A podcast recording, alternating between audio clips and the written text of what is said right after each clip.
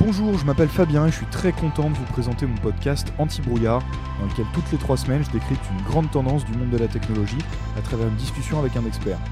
On parle de blockchain, data science, objets connectés et tout un tas de sujets qui sont pas mal évoqués dans la presse mais qui restent quand même assez flous. Je vous propose d'écouter un petit extrait de l'épisode réalisé avec Joseph Duro, qui est le directeur technique de Snips, une très belle start-up française qui travaille sur des assistants vocaux alternatifs au Google Home ou Amazon Echo.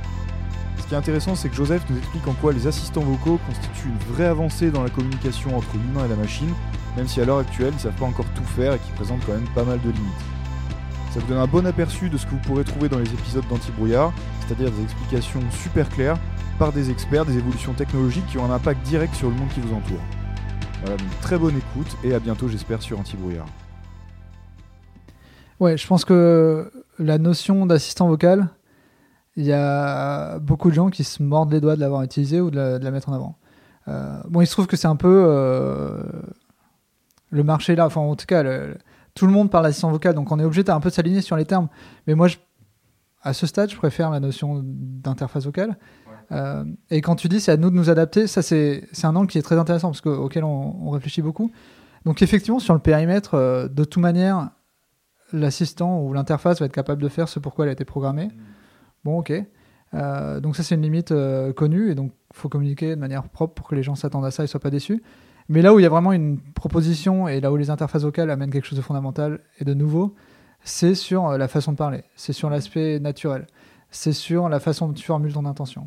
Donc ok, c'est pas capable de répondre à toutes les intentions, mais par contre ton intention, il faut que toi, tu puisses l'exprimer comme tu as envie, comme tu penses, sans avoir lu un manuel par, auparavant. Donc ça, c'est vraiment quelque chose auquel nous, on s'attache et, bon, et que tout le monde fait, mais qui n'est pas suffisamment valorisé et qui a une différence fondamentale par rapport euh, au bouton que tu peux avoir sur ta machine à café, sur ta machine à laver, ou même à une interface d'ordinateur où quand tu l'apprends à, à, ta grand-mère, ça demande quand même quelques longues après-midi avant de lui apprendre euh, où cliquer et comment les choses fonctionnent. Là, l'idée, c'est que, ok, le champ des possibles est limité, mais par contre, ta communication avec la machine, elle est aussi naturelle que possible. Juste, tu lui parles. Donc ça, c'est la promesse. C'est la promesse. Donc dans un, dia dans un dialogue aller-retour, donc c'est juste euh, l'humain dit quelque chose euh, dans une intention qui est supportée par l'objet. Et si l'objet est censé réagir et exécuter tout de suite, là ça se passe a priori bien quand les modèles ont été bien entraînés. Euh, là où il y a des limites, c'est quand l'interaction implique un dialogue. Ouais. Là aujourd'hui, les systèmes de dialogue, ils sont encore pas forcément au niveau, pour de bonnes raisons. Mais mmh. là, on n'est pas encore. Si, si, si ma grand-mère devait interagir avec une interface vocale Ok, l'aller-retour se passerait bien, mais au bout d'un certain temps, elle imaginerait que l'interface se souvient de ce qu'elle a dit il y a, il y a, 30 secondes, et là, ça se passe plus très bien. Donc là, là, là, on là, on n'y est pas. Mais un aller-retour, langage naturel, là, c'est la promesse et c'est l'état actuel. Et ça, déjà, bah, c'est une belle avancée, puisque n'importe qui peut euh, interagir avec la technologie de manière complètement nouvelle.